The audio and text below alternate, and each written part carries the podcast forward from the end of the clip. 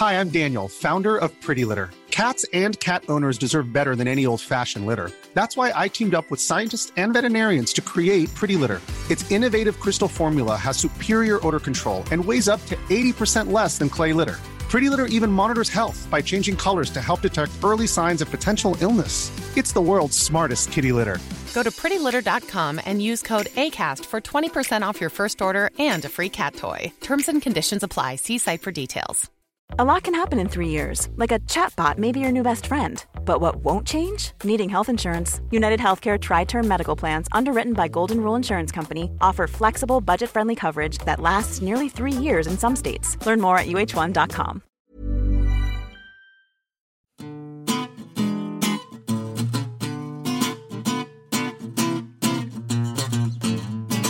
This week on the New Statesman podcast, we have, with me, Stephen Bush, and my colleague Helen Lewis, never ending reshuffles, Tory splits over Europe, and Stephanie Boland joins us for the thorny question of whether or not men and women's voices are treated different in serious literature. And we have George Eaton down the line from Westminster with what's going on and what's moving in the House of Commons.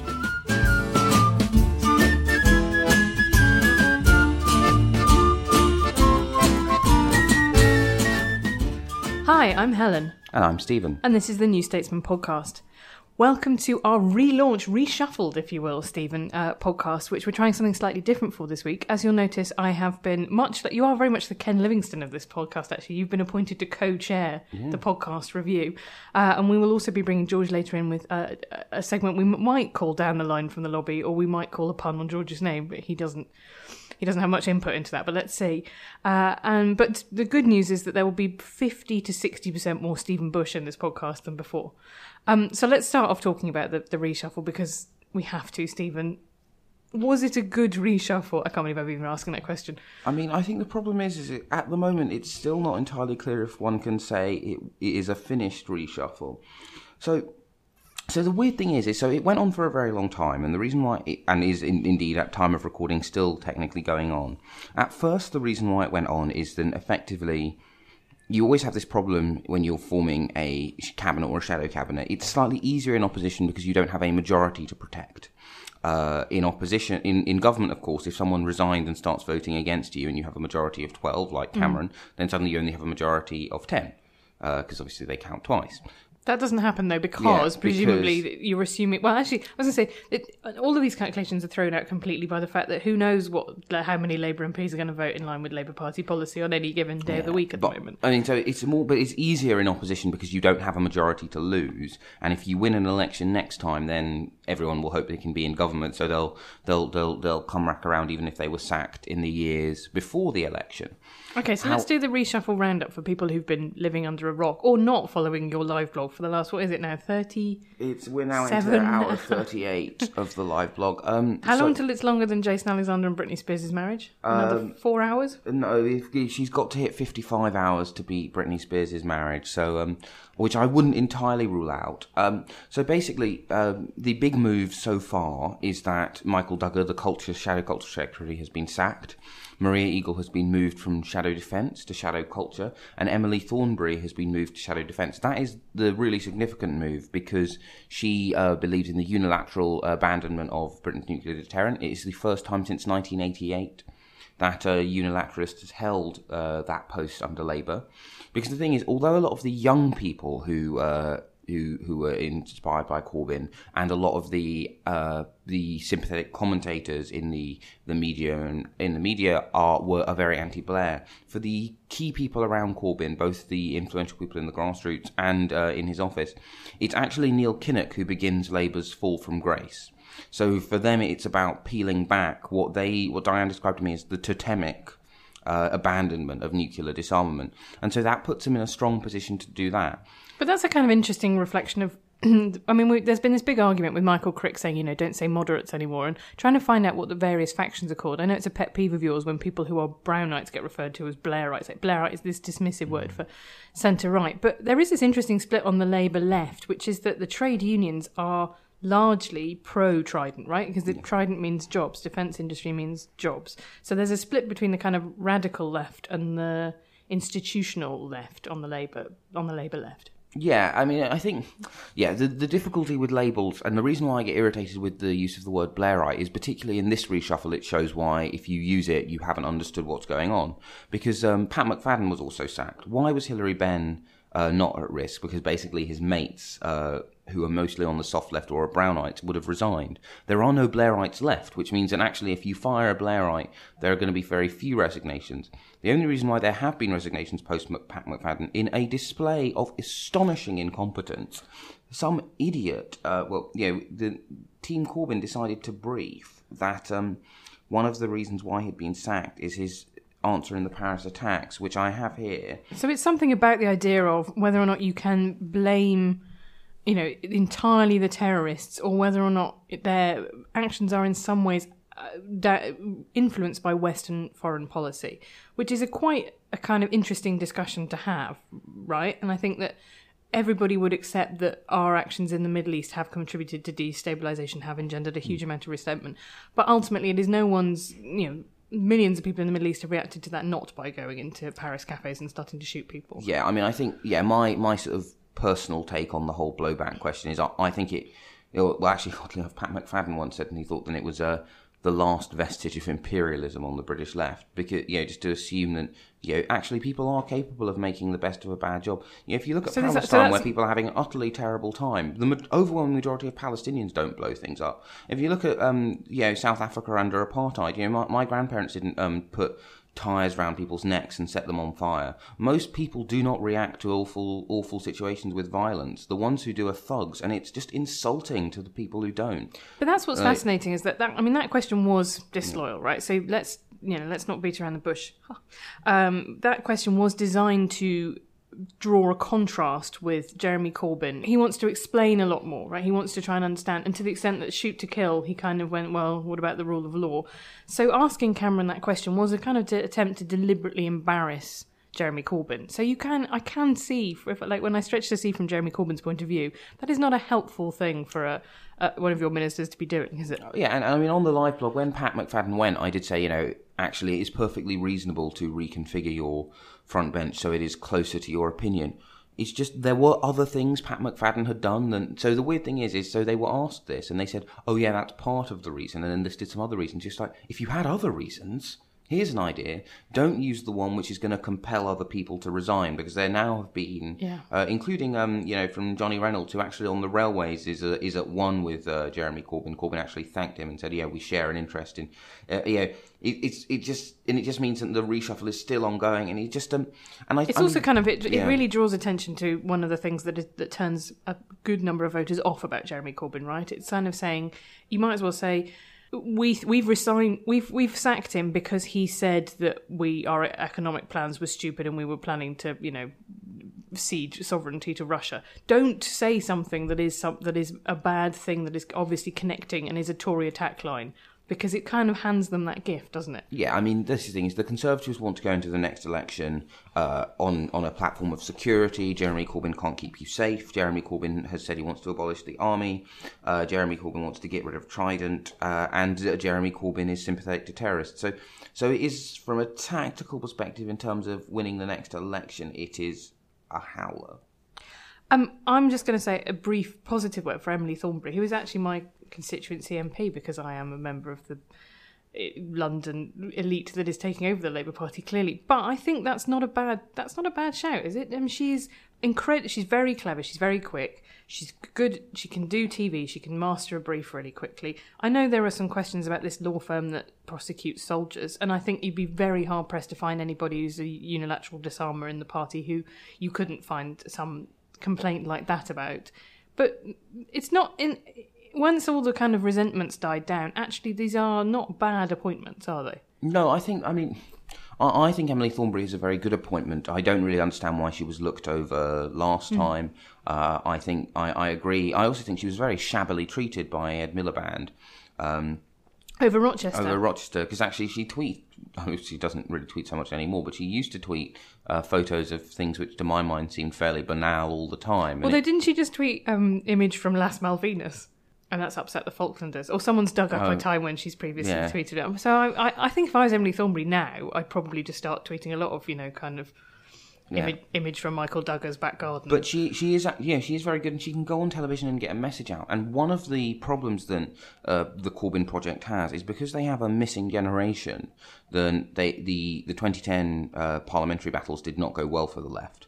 The, a lot of the 2015ers, some of whom will will never be ready, and some of them will need to grow into it. And so, really, Diane Abbott, other than Emily Thornberry, is the only other minister who is both um, sort of a pucker Corbynite and knows her way around the TV studio. So it's a very good appointment from that. The thing is, is whenever whenever there's a reshuffle, and the interesting thing is, it already moved on a bit with this. You know, when Michael Dugher was sacked, people were like, oh, you know, how could how could this happen? How could this guy who was talking bad about Jeremy all over town have been sacked?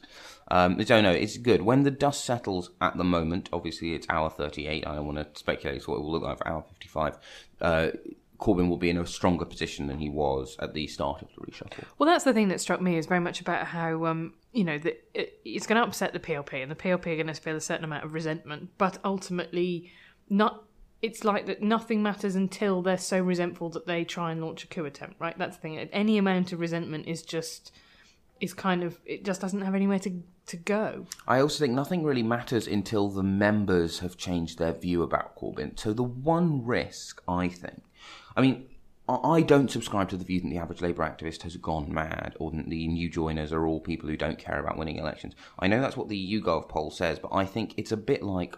So in, it looks like that in 2020 we'll have a contest between George Osborne, who everyone hates, and Jeremy Corbyn, who everyone hates. Yeah, you know, sorry, I know many of our listeners like him, but I'm, you are in an extreme minority. You are outnumbered by the morbidly obese in this country. Like, yeah, like it is strange to like Jeremy Corbyn, and I say that as someone who voted for AV in 2011.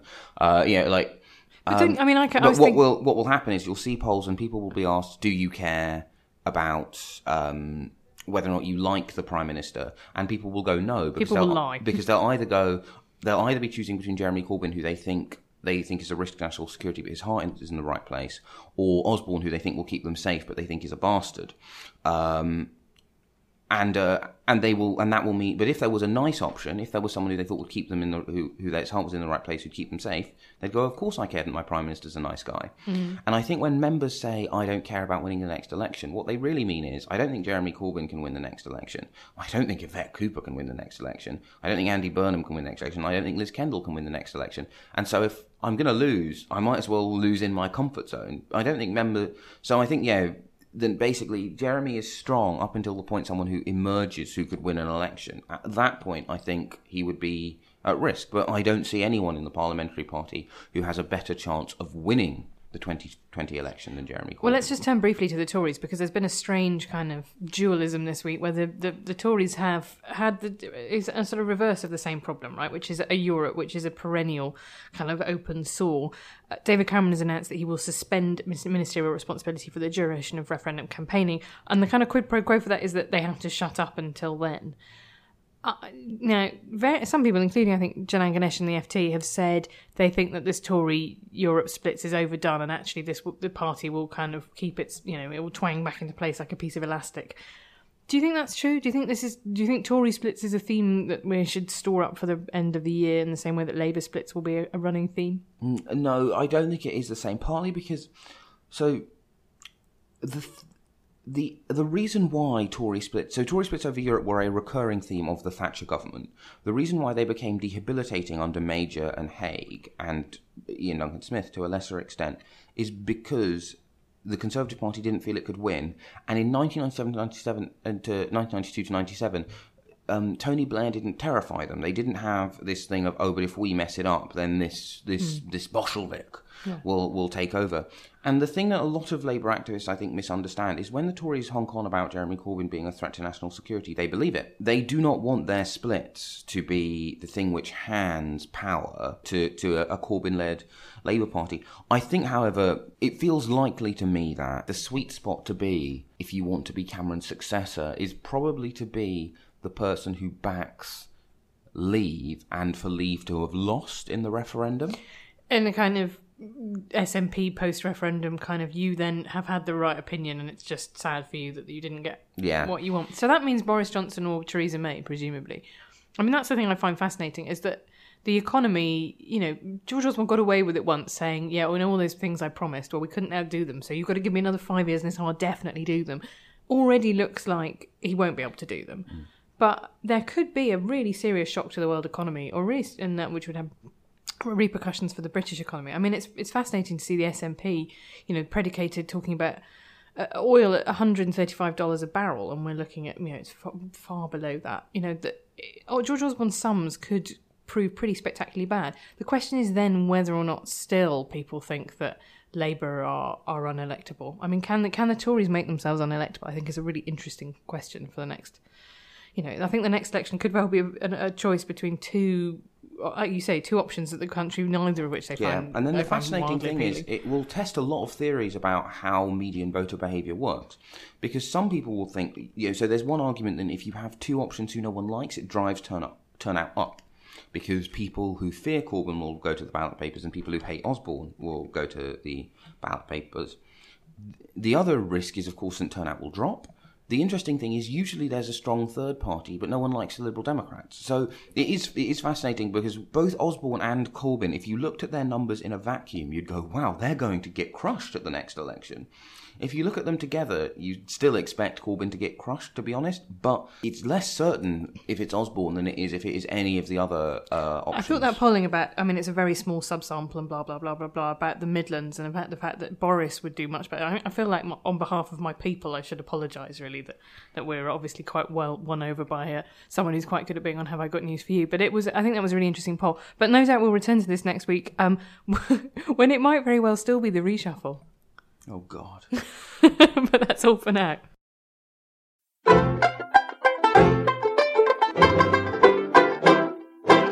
Hi, I'm Caroline, And I'm Anna. and we host the New Statesman's pop culture podcast, Seriously. This week we talked about horror parody show Scream Queens, the film of the Alan Bennett play Lady in the Van, and 90s children's dog themed TV show Wishbone. You can find us at newstatesman.com forward slash SRSLY or on iTunes or on the podcatcher of your choice. Hello. Helen and I are joined by Stephanie Boland, our digital assistant, to discuss uh, a recent essay by Siri Hustvedt on how men and women writers are perceived differently. Hustvedt discusses the different way that her work is reacted to and contrasts it with, among other people, the work of, and I'm now going to fail to pronounce it, uh, Knausgaard? We decided it's Karl Ove Knaus. Knaus. I I've heard Knausgaard. Okay, let's but- go. yeah, let's well, go I- overboard I- on the kind of Norwegian thing because that sounds cooler. You will hear a variety of pronunciations of Knausgaard in this podcast.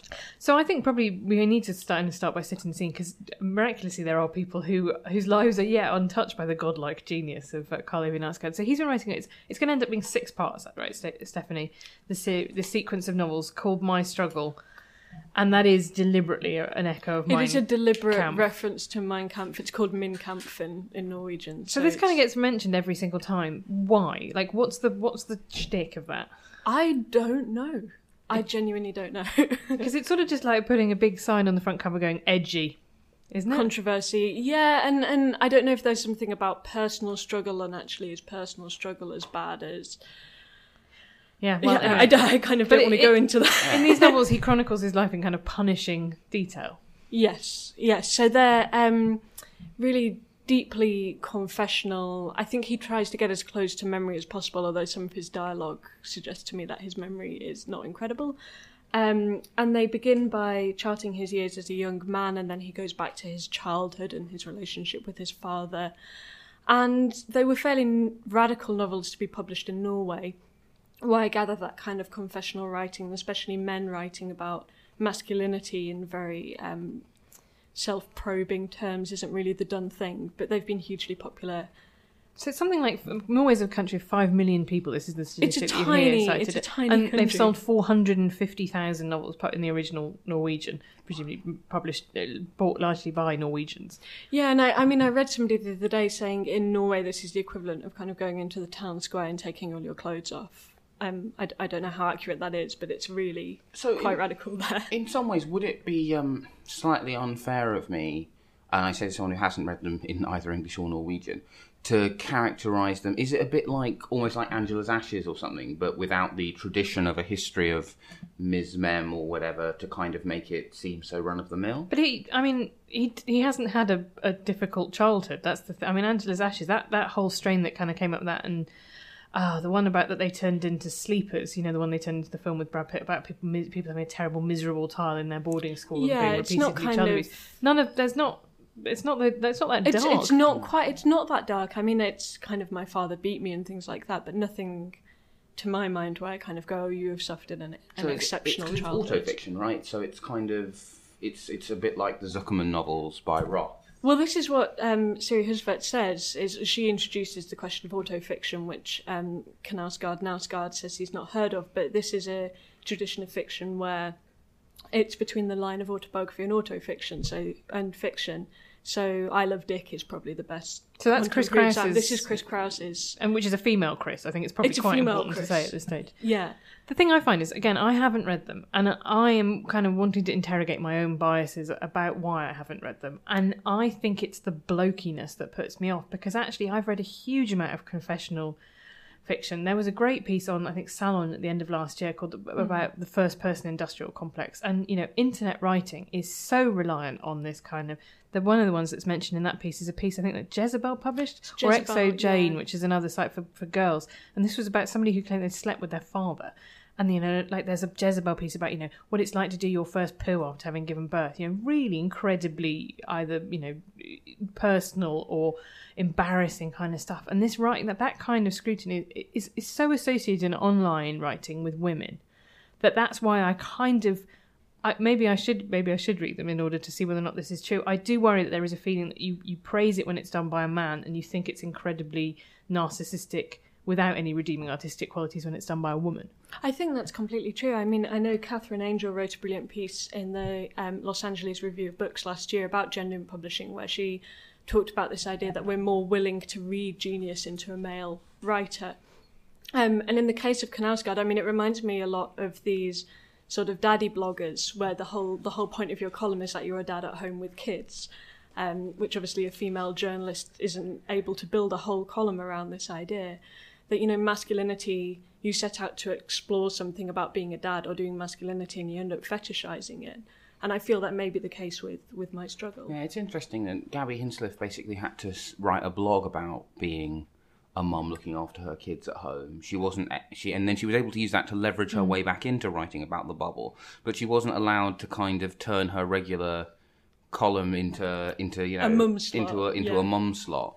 Um, because even even the Guardian, the only sort of regular mum they have is um is, is is a single mum, where it's clearly partly about the Guardian sense of itself. Oh look, we've got a we've got a, you know but they do have a dad. They, have do, a they have dad. Tim Dowling, who I Oh re- no, I was Oh. not thinking of Stuart Heritage, who's Well, there who, we've who got writes more of the double kind of classic kind of. So Tim Dowling's kids are slightly are older, right? I think slightly, whereas Stuart Heritage's children are younger. And there was one that was, I think, like the er daddy blog, which was, you know, my wife normally stays at home with the kids. One day I actually have to look after them. You know, by six pm the walls are covered in tomato sauce. I'm, you know, eating. A, I've gone feral in the kitchen in my pants, and you know, thank God she's here. I don't know how she does it every day. And it's kind of not deemed to be as interesting to read. Well, here's how I do it every day. It's actually just Yeah. really boring, really hard work. it's strange because there's there's also a, a double standard uh, that that Hustvedt talks about in the essay of people assuming that her husband has taught her the stuff about um, is it neuroscience? Yeah, psychoanalysis Psych- and It's kind of- neurology and kind of. But I got this actually when it was really interesting when I published that piece about motherhood um, and politics last summer. Uh, I had a lot of people going, "Well, why aren't you talking about parenthood?" Actually, and I said, "Well, because actually, what's happening here is people, you know, people physically have to take time off work for maternity leave, and the biological processes involved for that. So actually, that's there is, a, and not you know, set that aside from the fact that women are far more likely to be the, the primary caregiver of children. but that wasn't deemed interesting. But then, so but then I saw that Gabby Hinsliff, ironically, published a piece about dads. Like this is a thing about dads, and I, no one said to her, "Oh, what about mums?" And I think it is that kind of news agenda thing about only the exceptional is interesting. Which is ludicrous as well, because obviously the social cost of having a child is always going to be so much greater for women. There have been so many studies that go, you take a career hit just you know a hiring committee will look on you with slight suspicion if they think you're going to have a baby in the next five years, and you don't do that with a married man. But that's dog. That's dog bites man. Whereas I think the idea of, of, a, of a man doing the same thing, and I think that Is- comes is back to dog. is that it's it is it is yeah man bites dog, and that's what's interesting is that oh wow, wow we're seeing this this a man doing what is traditionally seen as a very female type of writing. Well, it's also, I think, if a woman does confessional writing, like you say, I know um, Katherine Angel makes a comparison with Rachel Cusk, whose outline was on the Bailey's shortlist last year. And, you know, if you've ever got a boring half an hour at work, go read the Guardian comments below the line on a Rachel Cusk review, because it's obscene, you know, narcissist and how she probably sits in Waterstones looking at her own book covers and things like this. The, the question I sort of want to throw open is, I guess yeah, I, the reason why I haven't read Knausgaard is when I used to work in a bookshop, I had uh, the people who bought it were the kind of customers I didn't much like. Would it would it be better if we took things like Knausgaard less seriously uh, when a man did it, or if uh, if we took it as seriously when a a woman did it? Like, You know, just just in terms of how you see it as a bit of literary endeavour. I think the thing is, I think we need to get over the the hang up about confessional writing being narcissistic. A lot of the best writing that has ever been has been incredibly self involved, hmm. and that and and that as an attack is one of the weakest attacks you can make on on a writer because you know writing is about trying That to understand writing is a people. self-involved industry. and people yeah. are generally pretty much alike. So if you can understand yourself, you've gone a you know you've gone a, gone a long way to understanding other people. It's like the attack on writers for being attention seekers. Well, whoever writes a novel, so in the, in the you know desperate hope that no one will will read it. Yeah, I think it's. I mean, I think Knausgaard's kind of a particular case because I know his last book in the UK sold 2,000 copies or something obscenely low. So that in that case, I kind of question the literary culture's industry around him.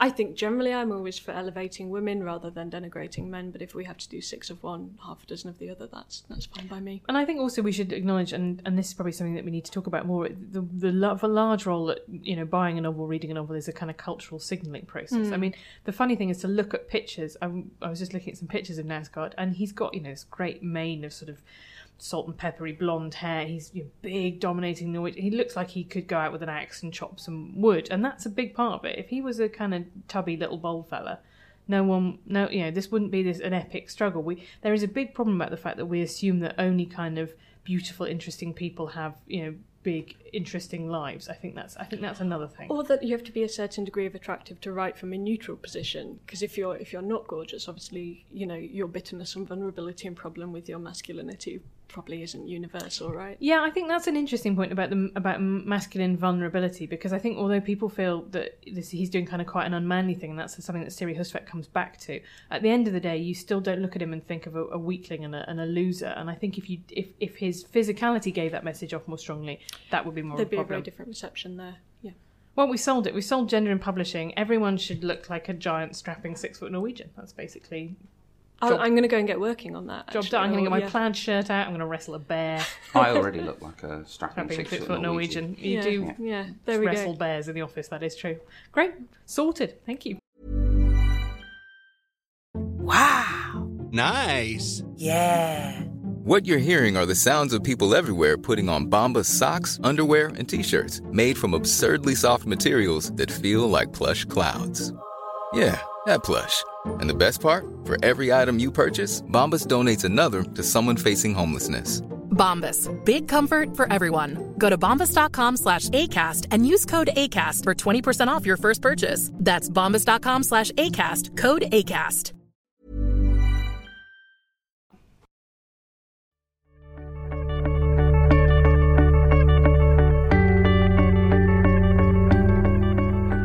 It's time for Stephen's anecdote of the week. So, um, during the uh, live blog that is at time of recording still going, an entertaining story reached me of two uh, Labour staffers who shall remain nameless who actually hooked up during the while waiting to find out what was happening with the longest reshuffle. Um, so I really hope they get married because I think that would just be the world's loveliest story and also a great premise for a movie. Also, they could call their baby something like. Maria. I was going to say like reshufflier, but I think that might have been. What's a baby's name that has. Well, and maybe that can be our call to action for this week. Listeners, if you can think of a great name for the baby that uh, might possibly come from the staffers who hooked up during the reshuffle, why not tweet either me or Stephen? And now we're going to call George in Westminster to find out what's going on over there. Hi, Stephen. Hi, George. So, what's been going on this week? How are people feeling? So it's been the reshuffle that's that's dominated everything. You actually had quite a significant announcement from David Cameron, of course, saying that cabinet ministers would be given a free vote um, on EU membership. Um, but that, that was um, entirely overshadowed by by the reshuffle to Labour's loss, actually, because uh, were Labour in a in a stronger position, uh, they would have been able to uh, to lambast David Cameron as as weak, weak, weak. Um, but it is the reshuffle that's dominated everything, and um, it officially ended about an hour ago after nearly uh, 66 hours. Wow, blimey! So it did get longer than uh, than Britney's marriage in the end. Um, what was the? Why did it go on so long? Do we have any idea why that was? So I think it was partly because there were a lot of um, complicated conversations which which which clearly needed needed to be had, uh, particularly with with Hilary Benn, and the exact understanding they've come to is still a matter of dispute. Also because Jeremy has uh, limited experience of, of, of reshuffles, to, to put it mildly. Clearly, he'd never been involved with one until um, he actually became uh, the top man and then because on, on Tuesday there were four uh, ministerial statements, which meant that um, they did um, have problems, obviously, um, getting hold of people when they needed to because they were in the chamber, and uh, and that was why um, the main uh, news was announced uh, at nearly 1 a.m. Um, on Wednesday morning. Um, but I think the big picture is that Jeremy Corbyn's internal position has been strengthened by this this reshuffle. Hilary Benn has been kept in post to the disappointment of some of his allies. But he's got um, a trident opponent at defence, um, Emily Thornberry replacing Maria Eagle, who was an unambiguous supporter of uh, of um, the nuclear deterrent, and that means that um, although I'm told by senior sources that a free vote is still likely when the House of Commons votes on Trident renewal later this year, the defence review that Labour's holding is now led by two supporters of um, two opponents of Trident, Emily Thornberry and, and Ken Livingstone. And there's now clearly a pathway to Labour becoming a unilateralist party again, to adopting a policy of, of scrapping Trident's were it come to power in 2020. Um, and what's the kind of mood in uh, in Westminster and the PLP about the reshuffle? Are Team Corbyn feeling as if they've had a big win? I think they feel that defence is their, their big win. They've also been able to demonstrate through the sackings of Michael Dugher, who was the Shadow Culture Secretary, and Pat, Pat McFadden, who was the Shadow Europe Minister, that there are consequences for, um, as they put it, disloyalty. And that's a signal to other Shadow Cabinet members that if they overstep the mark in the view of uh, Team Corbyn, then they will be sacked. And also, we've learned now that it's possible to sack people and not to face significant reprisals. So that you had nine shadow cab- cabinet members who came out after Michael Dugher's sacking and lamented his loss and praised him. None of them came close to resigning, and so I think uh, Corbyn's authority has been has been strengthened by that. I think the view of um, uh, his opponents is that um, they've managed to keep Hilary Benn, which they're pleased about. They've managed to keep Rosie Winterton as, as chief whip, which they see as a as a big victory. But they concede that they may have picked the wrong battle in um, in going uh, going to the wall to to protect Hilary Benn by threatening um, mass resignations, because of course that dispute over over Syria is is in the past. There may be future disputes over over foreign intervention, but um, the big battle to come, which everyone is is is now focused on, is is of course Trident, and some of them do feel that they their efforts should have been focused on keeping Maria Eagle or um, a Trident supporter in that role. Trident is, of course, totemic in the Labour Party, which is why it's so divisive. Uh, Europe is totemic within the Conservative Party, and Cameron has also been forced to move to manage his split. Uh, would you tell us a bit about the background to that? Yes, so um, David Cameron said as recently in January in an interview with um, Andrew Marr that uh, he wasn't going to offer a free vote, um, as Harold Wilson did, of course, in, in 1975, the last time we had an E referendum. But he's been forced to climb down, and everyone always thought it was a question of when rather than if, because it is politically the only sensible option when you've got um, as many as six or seven cabinet ministers um, who who support who oppose EU membership. Um, it's the best means of of trying to um, hold the Conservative Party together and avoid um, a formal split um, or sort of permanent uh, permanent schism, and the, the, the risk of it, of course, is that it, it likely increases the number of, of cabinet ministers who'll be prepared to support, um, who'll be prepared to oppose EU membership because they won't have to have to resign in, in order to do so. Uh, the the danger of that is that increases the likelihood of um, a no vote of, of Brexit, and of course, although he's not saying this publicly when asked, um, the likelihood is that David Cameron would have to resign if uh, the UK voted to to leave the EU. Um, but it, it, it seemed the, the inevitable option, and it is it is by far the, the least worst one. Ah, right. Thank you very much for that. We'll let you go on with the day, and that's uh, bye to George and bye from me.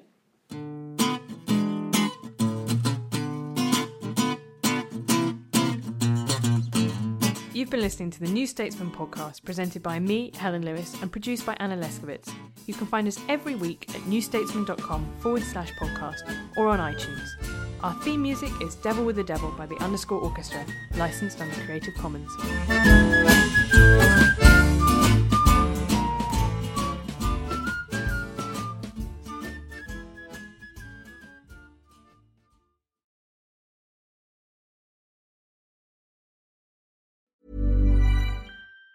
Planning for your next trip? Elevate your travel style with Quince. Quince has all the jet setting essentials you'll want for your next getaway, like European linen, premium luggage options, buttery soft Italian leather bags, and so much more. And it's all priced at 50 to 80% less than similar brands. Plus, Quince only works with factories that use safe and ethical manufacturing practices. Pack your bags with high-quality essentials you'll be wearing for vacations to come with Quince. Go to quince.com slash trip for free shipping and 365-day returns.